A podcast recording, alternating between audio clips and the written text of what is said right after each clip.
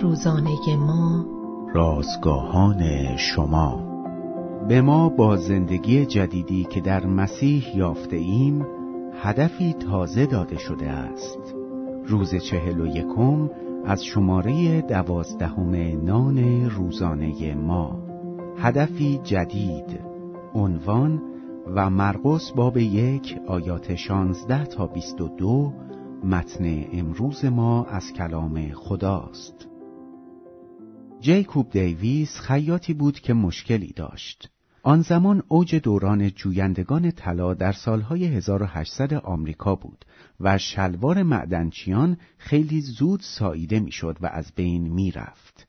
می‌خواهید بدانید او چه راه چاره یافت؟ دیویس مقداری پارچه چادر کمپ خرید و از آن پارچه خشن و سنگین شلوار دوخت و به این ترتیب شلوار جین درست شد.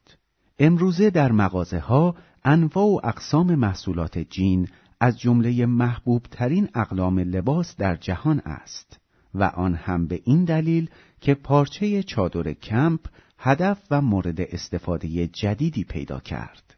شمعون و دوستانش در دریای جلیل ماهیگیری می کردند. سپس عیسی از راه رسید و آنها را فرا خواند تا به دنبالش بروند. او هدف جدیدی برای آنها تعیین کرد. دیگر آنها نباید ماهی سید می کردند. عیسی به ایشان فرمود از عقب من آیید که شما را سیاد مردم گردانم.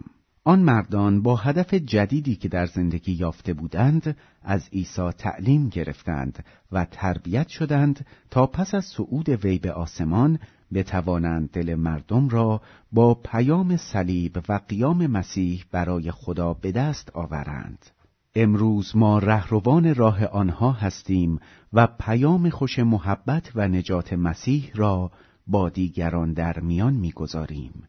باشد که زندگی ما این محبت را اعلام کند و به نمایش بگذارد تا زندگی ها، اهداف و سرنوشت ابدی دیگران تغییر یابد.